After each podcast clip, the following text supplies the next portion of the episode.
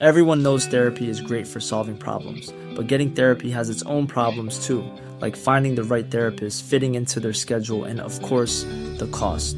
Well, BetterHelp can solve those problems. It's totally online and built around your schedule. It's surprisingly affordable too. Connect with a credentialed therapist by phone, video, or online chat, all from the comfort of your home. Visit betterhelp.com to learn more and save 10% on your first month. That's BetterHelp, H E L P. Hey, I'm Ryan Reynolds. At Mint Mobile, we like to do the opposite of what Big Wireless does. They charge you a lot, we charge you a little. So naturally, when they announced they'd be raising their prices due to inflation, we decided to deflate our prices due to not hating you. That's right. We're cutting the price of Mint Unlimited from $30 a month to just $15 a month. Give it a try at mintmobile.com slash switch. $45 upfront for three months plus taxes and fees. Promo rate for new customers for limited time. Unlimited more than 40 gigabytes per month. Slows. Full terms at mintmobile.com. Burrow's furniture is built for the way you live. From ensuring easy assembly and disassembly to honoring highly requested new colors for their award-winning seating, they always have their customers in mind. Their modular seating is made out of durable materials to last and grow with you. And with Burrow, you always get fast, free shipping. Get up to 60% off during Burrow's Memorial Day sale at burrow.com slash ACAST. That's burrow.com slash ACAST. burrow.com slash ACAST. Hello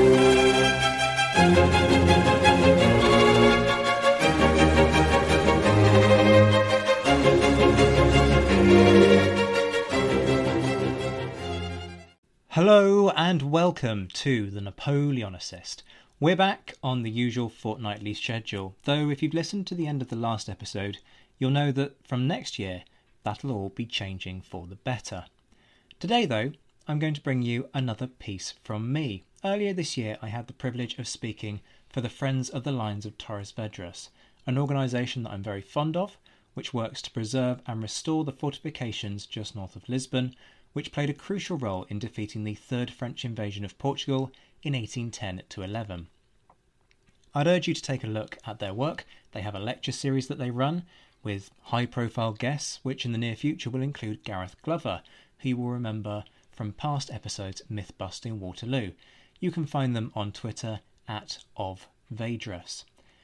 For this episode, then, I'm going to bring you a doctored version of my talk for them entitled Desertion, Despondency, and Dastardly Behaviour Discipline, Command, and Control during the Peninsular War Retreats.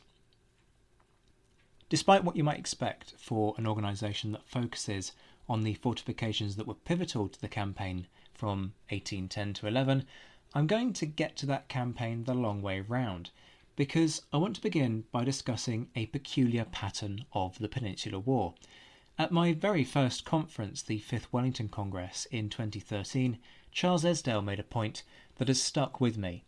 It is too easy to see the Peninsular War as a constant march to victory. He was referencing the tendency to perceive the outcome of the conflict as an inevitability, given our perspective with the benefit of hindsight, and to go in search for the keys to that success, overemphasizing their prominence despite the fact that there were many points when the British position in the region was at best precarious. You'll be relieved to hear that I'm not about to spend the next hour recounting the course of the war. We can save that for another episode if you really want, but it's worth considering that precarity. 1808 saw success at Roliça and Vimeiro. A few months later, the army was running for the port of Corunna, buying enough time for embarkation at the Battle of Corunna on the 16th of January. In 1809, Portugal was liberated following success at Oporto in May, and the Anglo Spanish force was successful at Talavera in July, and then the British had to run for the Portuguese border. In 1810, the French invaded Portugal. The Anglo Portuguese force defeated the French at Busaco in September, but nonetheless had to withdraw to the lines of Torres Vedras. 1811 was a year of bloody stalemate. The British government was not particularly stable, and there were questions about whether the Whig opposition would form a government and recall the army. 1812 saw success at Ciudad Rodrigo, Badajoz, and Salamanca before the army was forced to run, once again, for the Portuguese border in the face of overwhelming numerical superiority following the failure of the Burgos campaign. So we have a pattern here. The British Army, on a number of occasions with allies, always being triumphant on the battlefield, but not reaping the rewards in terms of territorial acquisition. Why dwell on this at the start of a discussion on discipline in the British Army in 1810, though? Well, to understand crime in the Army, you have to understand the criminal, which, in other words, means getting your head around soldier psychology. And it is inconceivable that this pattern of succeed, retreat, succeed, retreat did not have a profound effect on the psychology of the troops with a corresponding impact on their behaviour. We have obvious examples of this. It's commonly remarked on by historians that the Corunna retreat in 1809 and the last phase of the 1812 retreat were marked with desertion and plundering. So, in the process of this talk, I want to explore the extent to which that pattern of poor behaviour was also visible in late 1810, determining whether the situation in 1810 was distinct from others or simply mirrored it. But at the same time, I want to put it to you that the issue of plundering in the British Army ran far deeper than this question of poor behaviour in the event of setbacks. There can be no question that retreats saw some of the worst conduct exhibited by British troops, with the exception of the sacking of Badajoz. The evidence of that is incontrovertible. But as I will endeavour to show you, the retreat was more the straw that broke the camel's back than it was the root cause. The tensions, the stresses, and the breakdown of supplies that coincided with these withdrawals simply brought to the fore much bigger problems and contradictions in the command, control, and discipline of the British Army in this period. So, what do we know about the psychology of soldiers during retreats? Well, for one thing, they were not immune to the psychological impact, but British soldiers' responses were generally turned outwards rather than internalized. Blame was therefore apportioned to the Portuguese and Spanish allies, a demonstration of a much deeper issue of xenophobia that was apparent amongst the British troops. Or the commander was blamed for not trusting, in inverted commas, the men to win if they were committed to a battle. On treating their allies as scapegoats, we have a wealth of examples, such as this comment from Porter in 1808 Where are the promised patriots in arms? all we expected to meet have made themselves air. And this sentiment continues for a good chunk of the war. Coldstream Guards officer John Mills was echoing that sentiment as late as October 1811. I think Spain is already conquered, and that the next campaign will show it us. They look upon us with a jealous eye, would rather submit to a French king than to be incorporated with England as Portugal is. This quote from, the, from a soldier of the 71st Regiment captures the sense of wounded distrust particularly well. On the 24th of December, 1808, our headquarters were at Sahagun. Every heart beat with joy. We were all under arms and formed to attack the enemy. Every mouth breathed hope. We will beat them to pieces and have our ease and enjoy ourselves, said my comrades. I even preferred any short struggle, however severe, to the dreadful way of life we were at this time pursuing. With heavy hearts, we received orders to retire to our quarters. And won't we be allowed to fight? Sure, we'd beat them, said an Irish lad near me. By St. Patrick, we'd beat them so easy the general means to march us to death and fight them after. You can find similar things on a host of other occasions, particularly in the run up to the Battle of Salamanca, actually, when the troops and Wellington had to hold their nerve. For the men, the circumstances of the battle didn't seem to matter whether it was bravado, an embryonic nationalistic belief in their own superiority, or just supreme self confidence, there was an undertone of almost suicidal bravery that particularly emerged when troops had to withdraw without a fight. One of the other obvious demonstrations of soldiers' feeling in these moments was, of course, desertion. Desertion was a dangerous game. There was no guarantee of success, and the risks were high. Under the provisions of the Mutiny Act and Articles of War, which governed military law, deserters could be and were shot. Even if they escaped execution, transportation or flogging was not unusual, and the individual would likely be ostracized by their comrades. As Ed Coss, Ilya Berkovich, and Michael Hughes have all shown, soldiers depended on their comrades to help them through the experiences of army life. To turn your back on your comrades through desertion, therefore, was a significant step, and was often usually either an indication that the chances of getting caught were somehow reduced, or that the individual believed their chances of survival were better away from the army than with it. and that philosophy is borne out by the desertion data from the monthly returns. Obvious spikes appear in January 1809, 0.2% of troops deserting, and November 1812, just under 0.3%, coinciding with the Coruña and Ciudad Rodrigo retreats. It is well known that supplies were virtually non existent for troops during the Coruña retreat in the winter of 1808 9 and the withdrawal from Salamanca to Ciudad Rodrigo in late 1812. King's German Legion Commissary August Schaumann commented, The misery of the whole thing was appalling. Huge mountains, intense cold, no houses, no shelter or cover of any kind, no inhabitants, no bread. The road was strewn with dead horses, dead mules, donkeys, and dogs, starved and frozen soldiers, women, and children. Discipline became ever more and more relaxed, and horrible deeds of every description shed a black stain upon the fair fame of the British soldier. Sergeant Anthony Hamilton, meanwhile, offers this. The soldiers whose strength still enabled them to proceed, maddened by the continued suffering of cold and hunger, were no longer under any subordination. In such circumstances, pillage could not be prevented. The ravages of the most ferocious enemy could not have exceeded the atrocity of those perpetuated by a British army on their allies. I want to dwell on a particular part of that comment by Hamilton, though. In such circumstances, pillage could not be prevented. Because, on the face of things, none of this is surprising. Soldiers were hungry, they needed to eat, or they would starve to death. It was only natural that they would tear houses apart looking for food so that they had the strength to march the next day. As Ed Coss has shown in All for the King's Shilling, even the food that the troops were meant to get wasn't enough nutritionally to cover their needs. When the supplies dried up, the situation was just impossible. Take this comment from Wellington. When troops are starving, which those under my command have been, it is not astonishing that they should go to the villages and even to the mountains and look for food where they think they can get it. On this occasion, Wellington was writing to General Cuesta in August 1809 about some complaints that had been made about the British going out in search of food. But let's pause and consider that for a moment. This fatalistic, resigned attitude is not the Wellington we are used to.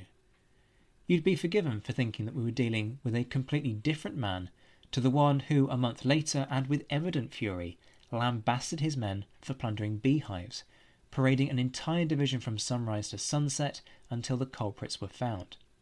On the 7th of September 1809, he was writing Notwithstanding the repeated orders given upon the subject, the soldiers of the 4th Division of Infantry plundered beehives in the neighbourhood of Badajoz on the day before the division marched from that place. It is impossible these outrages can be committed daily, and that the last outrage in particular could have been permitted without the officers obtaining some knowledge of it.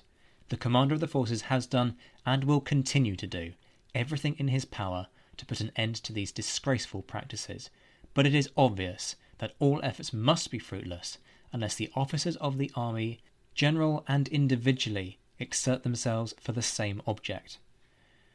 So there are some important alarm bells that start ringing here about plundering in the British Army. If there were circumstances when a commander as vociferous as Wellington was prepared to take a laissez faire approach to the problem, just how rigorously was the army disciplined? This issue of plundering runs far deeper than just retreats. If you've ever picked up Edward Costello's memoir, which I would wholeheartedly recommend, or in fact almost any memoir by a member of the rank and file, you'll know that you end up almost tripping over accounts of plundering. Here's a selection from Costello, some of which he participated in, but you will find similar remarks in almost all memoirs. I must confess that I participated in plunder and received about $26 for my own share. On another occasion, I came up to some of our party who were doing their best to empty a pigskin of wine they had stolen. Being dreadfully fatigued and thirsty, I had not sufficient restraint upon myself to refuse the invitation to, held out to me to drink. I happened to be on guard one day when General Craufurd came riding in from the front with an orderly dragoon, as was his usual custom, when two of our men, one of them a corporal, came running out of a house with some bread which they had stolen from the Spaniards. So this was a widespread issue. The fact that soldiers were confessing to it in such a candid way demonstrates the extent to which that this was a simple fact of life. And it's worth considering that Costello later found himself serving as an assistant provost marshal, a post that was only given to the steadiest of men. If Costello was steady, how bad were the others?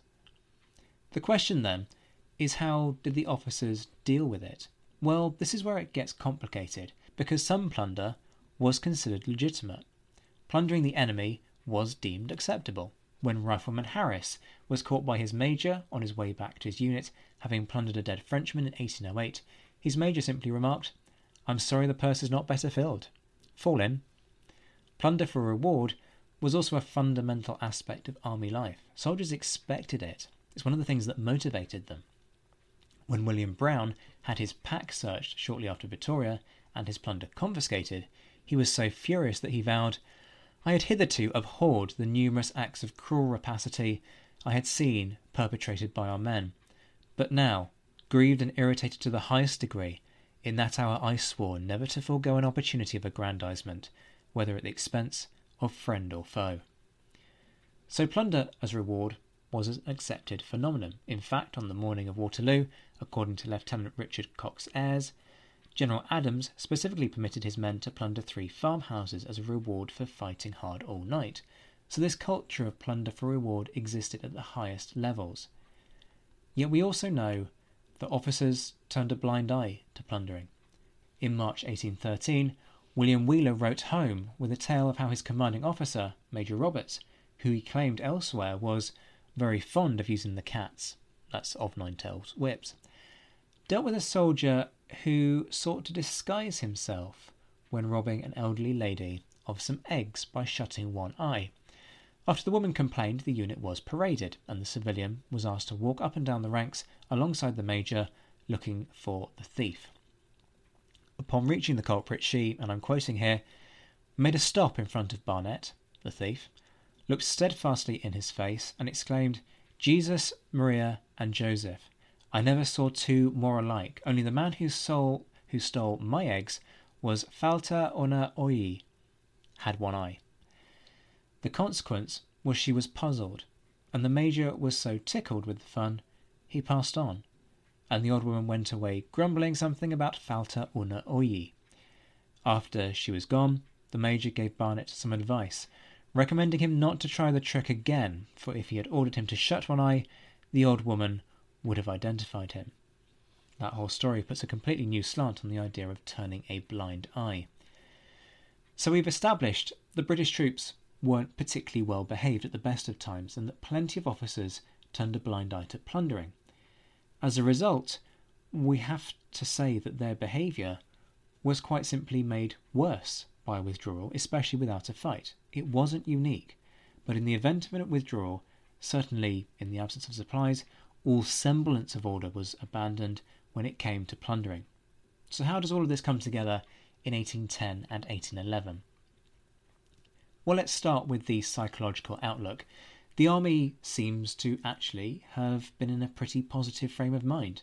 Writing in his diary, Army Surgeon Charles Boutflower, who had his finger on the pulse of the army during the period and often made detailed comments about the different moods in the camp, wrote on the 19th of September Certain it is that we never anticipated with so much confidence as at present the entire defeat of the enemy should they dare to attack us.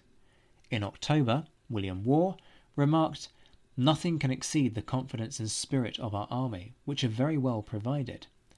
Wellington seemingly wasn't convinced that this would be the case immediately after Busaco, though, writing in a general order dated 30th of September, in which he thanked the troops, that Although the designs of the enemy's movements induced the commander of the forces to withdraw the army from their position, which it was not in the power of the enemy to force, he hopes to be enabled by the discipline and determined bravery of the officers and troops to frustrate his designs and to save this country for which the British army have been so well treated from the degrading yoke which is proposed for it. Now that's telling on two levels. For one thing, this is Wellington doing the 19th century equivalent of saying, stick with it, guys, don't give up now.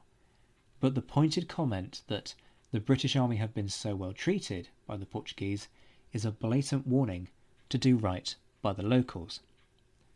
Wellington no doubt had one eye on the fact that he knew the army was treading familiar ground by retreating after a victory, as it had done at Talavera. But any despondency would have been abated by the fact that the troops were passing through the lines of Torres Vedras a little over a week later, once they'd withdrawn from Busaco, at which point it would have been apparent that they were going to be sticking around for a while. Did the British plunder during the retreat? Without question. Troops were doing so well before the fall of Almeida, with Wellington commenting in general orders on the 4th of June 1810 the commander of the forces is concerned to be obliged to bring before the troops another example of the consequence of their irregularities, breaches of discipline, and crimes. In order to get liquor, these soldiers form a conspiracy to commit a robbery. In the course of the commission of their crime, one of a greater enormity, a murder, is committed which is soon discovered. If such frequent instances had not occurred of the same circumstances produced by the same course of events, it would not be credible that British soldiers should so far for- forget their duty as to conspire to commit a robbery on a people they are sent to protect and by whom they have invariably been well treated. That there were no other comments on the issue in general orders suggests that there were no major incidents requiring his intervention, but with civilians abandoning their homes as part of the evacuation behind the lines, it would be naive to imagine that troops did not take advantage of this to go in search of plunder. There's never been a faster or easier way to start your weight loss journey than with PlushCare.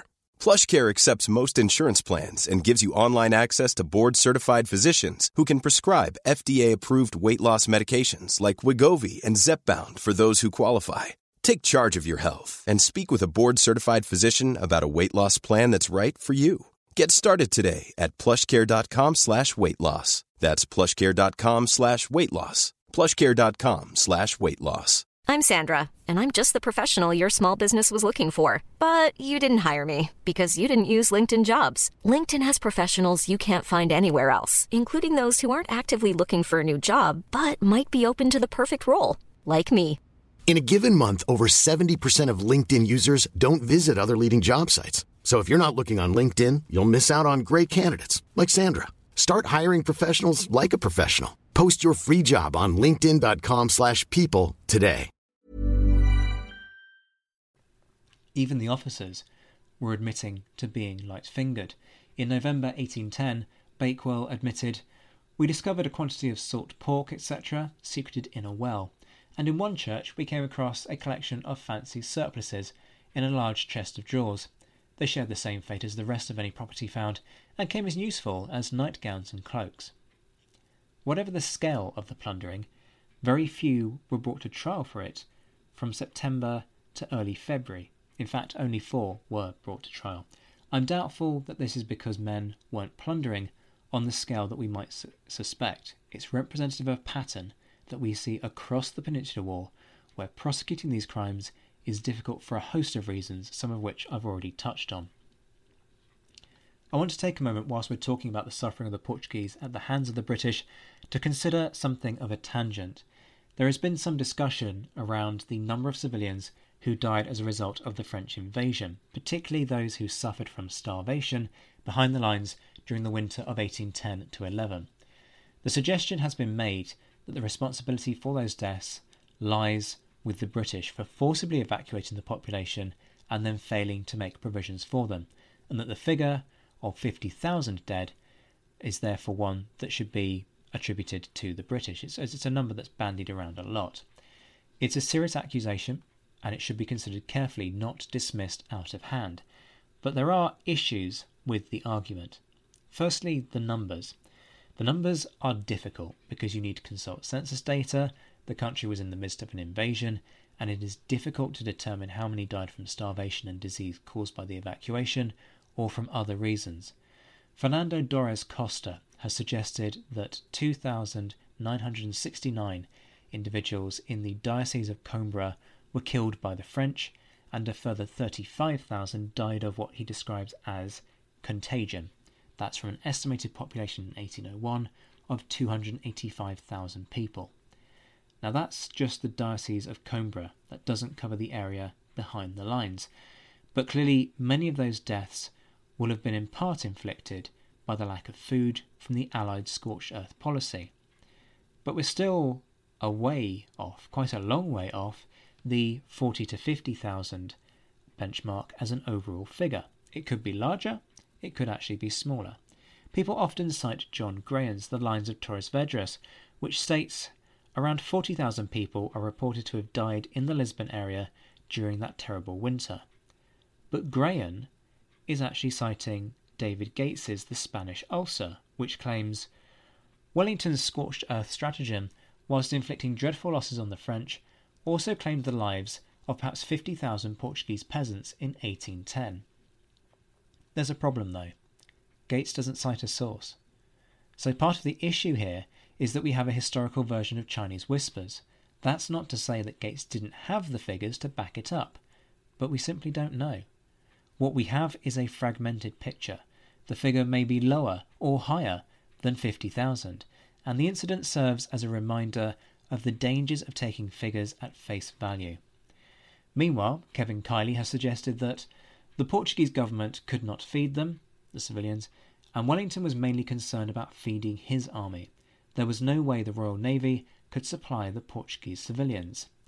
But, with the utmost of respect, that doesn't entirely reflect the reality of what happened. The Portuguese government certainly made provisions for the evacuated civilians. Wellington had urged them to do so as early as June of that year. The Royal Navy forcibly diverted ships containing grain to Lisbon to relieve the food shortages.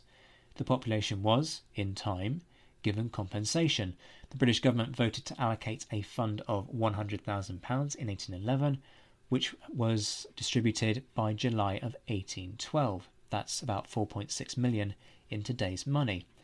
There were multiple public funds arranged in Britain, including one for £70,000. That's a further £3.2 million. And I'm grateful to Gareth Glover for his help in sourcing the following extract from John Colville's Portrait of a General. It's dated La Cuenca, 15th of February 1811.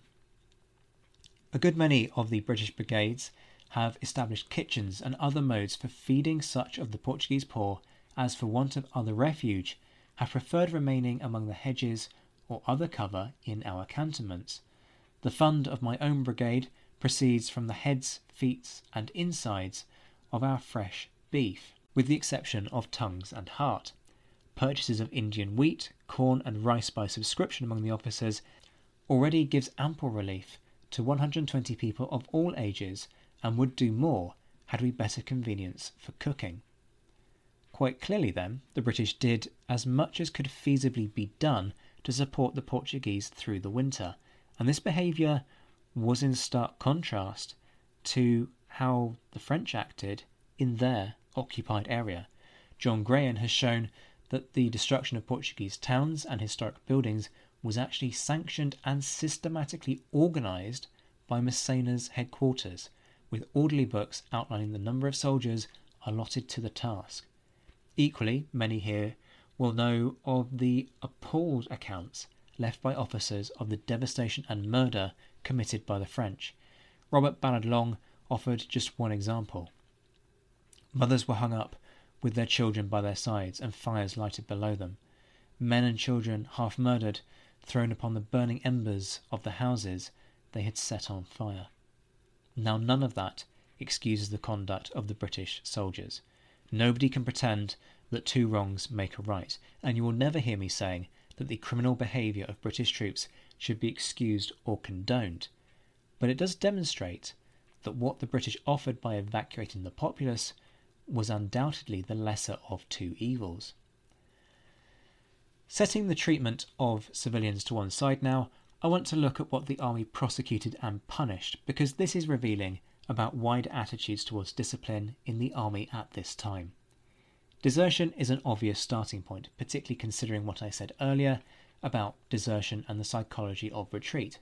Certainly, men deserted, and in higher proportions than at other times in the campaign, inevitably leading to trials and punishments. In one case, we actually have an account of the end of the process.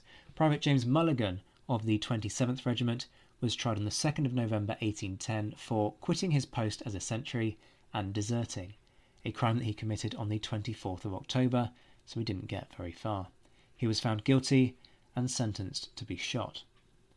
Ensign Bakewell had just arrived in the peninsula to join the Inniskillings and witnessed the execution, and a warning this is a bit graphic.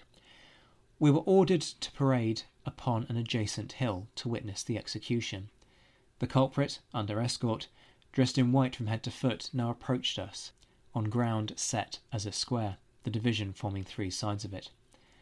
After the solemn procession had marched in slow time along the whole line, Mulligan was left standing in the centre on a pile of earth already dug for his grave. When a priest approached to ask whether he had anything to say that might mitigate his punishment, he answered in the negative. The guard of a dozen or so, rank and file, then marched twenty paces in front of him, and, at the drop of a white handkerchief, discharged a volley. As their muskets had been charged with bolt, his body was mangled in a most shocking manner, one part falling into the grave. Before returning to quarters, the division was then deliberately marched past the corpse to let each soldier see the awful spectacle, which should have been a sufficient deterrent to any other prospective deserters. Looking at the data from the General Court Martials, you might think that Bakewell was wrong about the deterrent. The general orders for Wellington's army held in the University of Southampton's Special Collections Department are actually really useful here because they relate the results of the General Courts Martial, the most senior military court, for the army, so it leaves no room for confusion about when and where an individual was tried, as is sometimes the case with trial registers.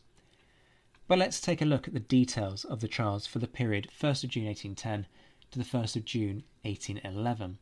Of these 77 individuals tried at General Court Martial in that period, facing a total of 106 charges, 42 of those charges were for desertion and another 18 for absence from their unit a charge which was often, though by no means always, used when desertion was unlikely to be proven or when commanders didn't want to make too harsh an example of the individual. In other words, 56% of those charges were for quitting the unit. So, did Wellington's army have a desertion problem then? Oddly, no.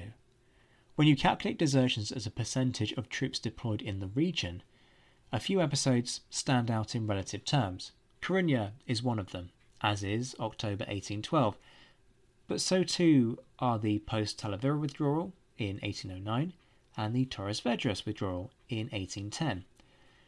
But if 1810 stands out, why did I just say that Wellington's army didn't have a desertion problem? Well, the percentages are key here. At its worst, in the period covered by the, the data that we're, that I, I've amassed, desertions amounted to 0.28 of a percent of the troops deployed in the region. The rate in November 1810 was 0.15 of a percent, but that was the worst rate since the Corunna retreat, so the discontent was real. Why so much emphasis on desertion by the military courts during this period then? Well, the answer is simple. This isn't that unusual. The hugely disproportionate response is the MO for the British military courts. Over the course of my PhD research, I've put together details of almost 9,500 cases tried by the British Army between 1808 and 1818. In the two most senior tiers of military court, the General Courts Martial and the General Regimental Courts Martial, which was created in 1812, desertion trials made up 49% of court business. In other words, desertion was far and away the most tried crime in the British Army. The next most common category of charge, property offences, doesn't even come close. It's 14% for that type of crime. That said, the 56% of trials for desertion or absence in the peninsula was well above the average for general courts martial in 1810 and 11. When you consider the entire army, those types of crime made up one third of court business. Again, why? Why this disparity? Well, it's a reflection of how the military justice system operated. It was bespoke to the army's needs at any given point in time, and the in, and individual to the officers bringing cases forwards. the officer apprehending a soldier upon committing a crime was the one who helped to frame the charge by outlining the offence. Wellington couldn't afford to be losing men to desertion, so when deserters were caught, he was keen for them to be tried, and that was reflected in the treatment of the deserters tried. None of the deserters found guilty during this part of the campaign was spared their punishments. And that set a culture that desertion was not to be tolerated and would be punished harshly. This therefore meant that officers had a choice.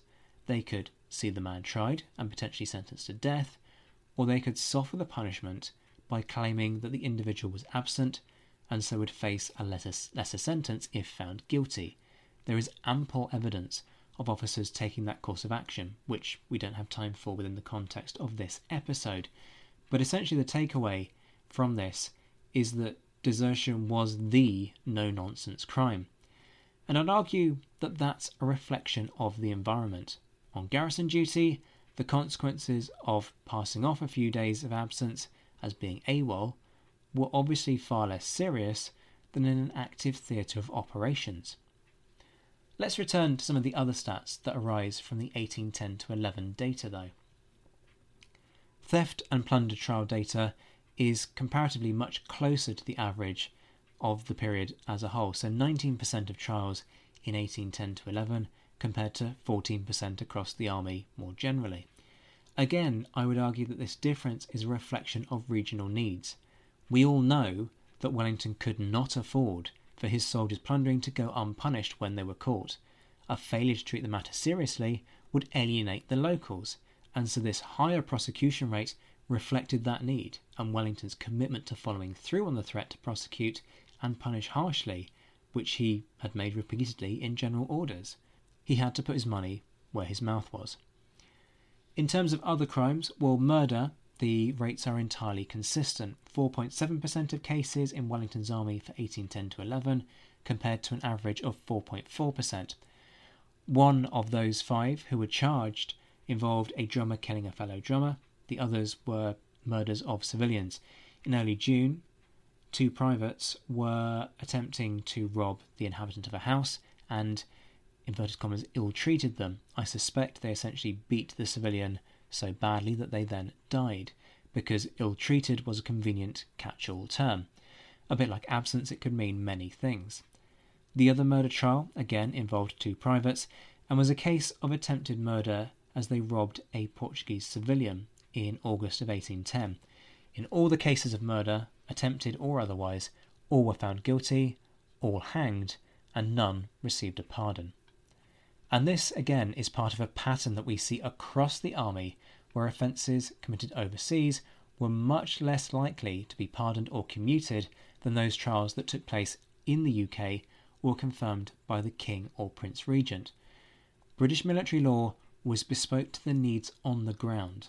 That flexibility was its strength, allowing it to be applied to the specific circumstances the force found itself in. But that doesn't mean that the, consistent, that the system was capricious or arbitrary, as Roger Norman Buckley has argued. The fact that a much more lenient approach was the norm in the UK speaks volumes. If military law was being applied more strictly in a war zone, that in itself demonstrates that this strict application was the exception rather than the norm. Military law was discretionary in nature, flexible enough to be applied to the needs of the army at any given point in time, but it was also a system that was manipulated by those who engaged with it. The men knew that the boundaries on plunder were blurred and made the most of it when they could, accepting the consequences if they were caught, but in turn trusting that their officers would themselves employ discretion. Officers faced a tough choice discipline the men too harshly and the unit's morale would be damaged, be too lax, and the men would run amok, committing crimes of such enormity that they could not be managed any other way than harshly, and they themselves could be charged with a failure to do their duty. So the case study of 1810 to 11, more than anything else, exposes the fragile nature of command, psychology, and criminality in the British Army during the Napoleonic era. From questions about whether the men could reconcile strategic necessity with their own supreme self belief to officers trying to strike a delicate balance between maintaining morale and instilling discipline, it is clear that there were no perfect answers to the question of effective command and control.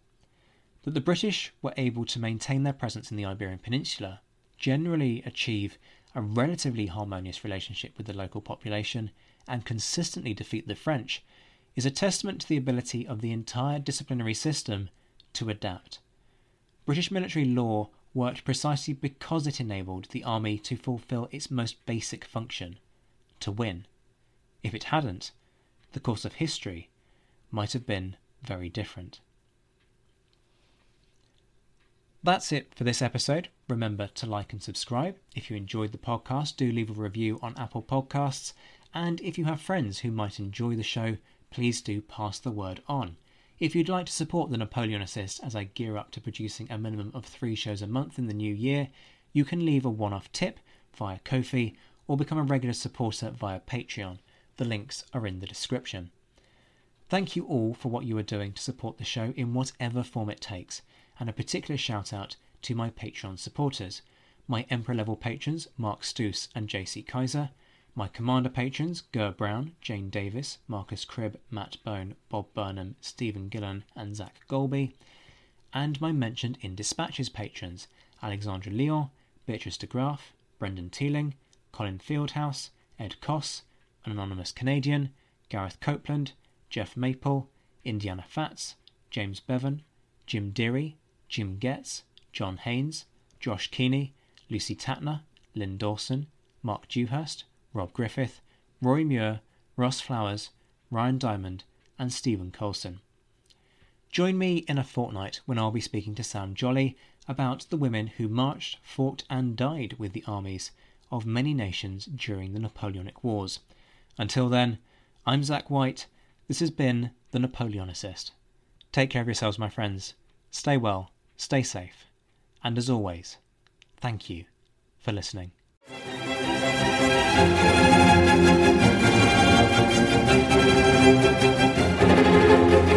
you.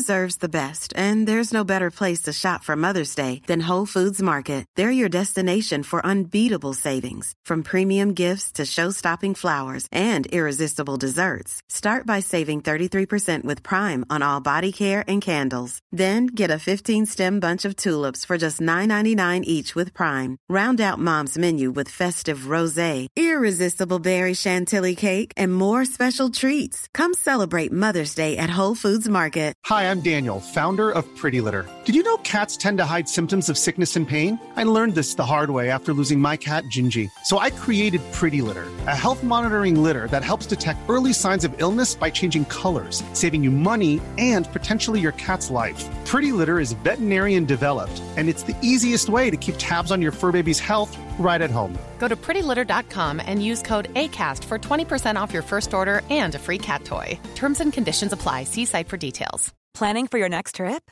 Elevate your travel style with Quince. Quince has all the jet setting essentials you'll want for your next getaway, like European linen, premium luggage options, buttery soft Italian leather bags, and so much more. And is all priced at 50 to 80% less than similar brands. Plus, Quince only works with factories that use safe and ethical manufacturing practices. Pack your bags with high-quality essentials you'll be wearing for vacations to come with Quince. Go to quince.com slash pack for free shipping and 365-day returns.